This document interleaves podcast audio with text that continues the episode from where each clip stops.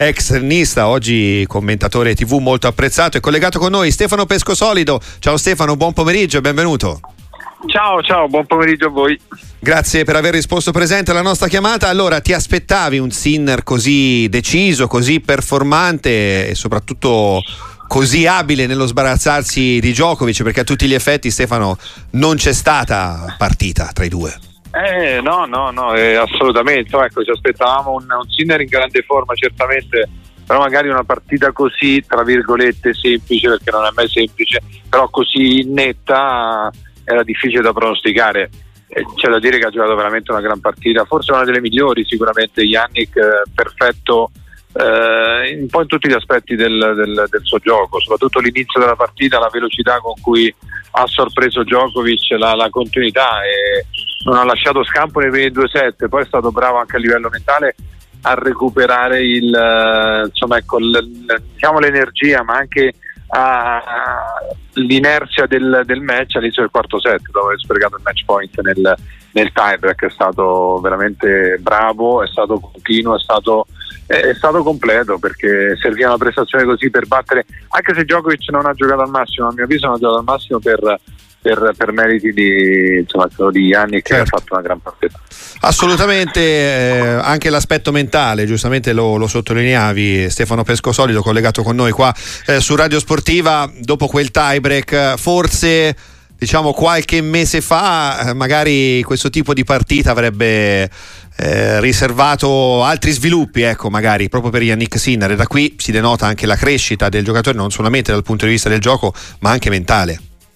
Beh, sì, sì, lui l'ha, noi, noi l'abbiamo visto più volte, insomma, ecco, vedendo le sue partite è abbastanza chiaro, lui l'ha detto più, più, più volte il, il, lavoro che sta facendo perché è chiaro che il, il lavoro maggiore magari è sull'aspetto tecnico, tattico, però eh, la, la, parte mentale e la parte fisica sono, sono cresciute notevolmente, insomma, ecco, un giocatore decisamente completo, parte mentale lo vediamo, con lui dalle difficoltà reagisce sempre in maniera positiva e ne viene a capo e dal punto di vista tecnico io credo che il servizio eh, sia diventato un'arma importante oltre risposta, servizio, rovescio, insomma ecco, ai colpi che già eh, conoscevamo il servizio dal punto di vista tecnico sicuramente è il, è il colpo che, che, che, che, è cambiato notevolmente in meglio, è diventato un'arma. E l'aspetto mentale e fisico perché la mobilità, il, la velocità con cui si sta muovendo e la freschezza che, che dimostra, anche se non ha giocato partite lunghissime, però sono, sono, ecco, sono, sono tutti aspetti che ha migliorato nel,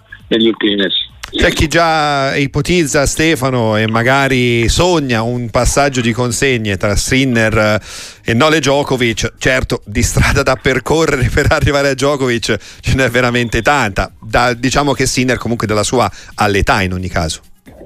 Beh, sì, sì, sì no, ci sono molte similitudini comunque delle, del, degli aspetti comuni da parte dei, dei due giocatori, non solo nel, nel, gioco, però sono due giocatori che eh, negli anni abbiamo visto Djokovic non si è mai accontentato, ha sempre pensato a fare meglio, ha sempre, sempre preteso il massimo da, da se stesso e, è cambiato anche nel suo gioco, è diventato più offensivo, ha migliorato il servizio. Per certi versi Yannick è uguale, un giocatore non si accontenta e cerca sempre di fare del, del, del meglio, di crescere e, e, lo sta facendo, insomma, ecco, quindi non so se è un passaggio di, conce- di consegne subito, lo sarà in futuro certamente, è una, una partita però, una sorta di spartiacque questa qua, perché insomma ecco, battere Djokovic nel, nel, suo torneo preferito, dove ha vinto 10 volte, non ha mai perso in semifinale, eh, insomma è qualcosa di, di, grandioso. Dovrà accadere prima o poi, però il fatto che lo, che lo abbia fatto Sinner e in questo modo vale tantissimo.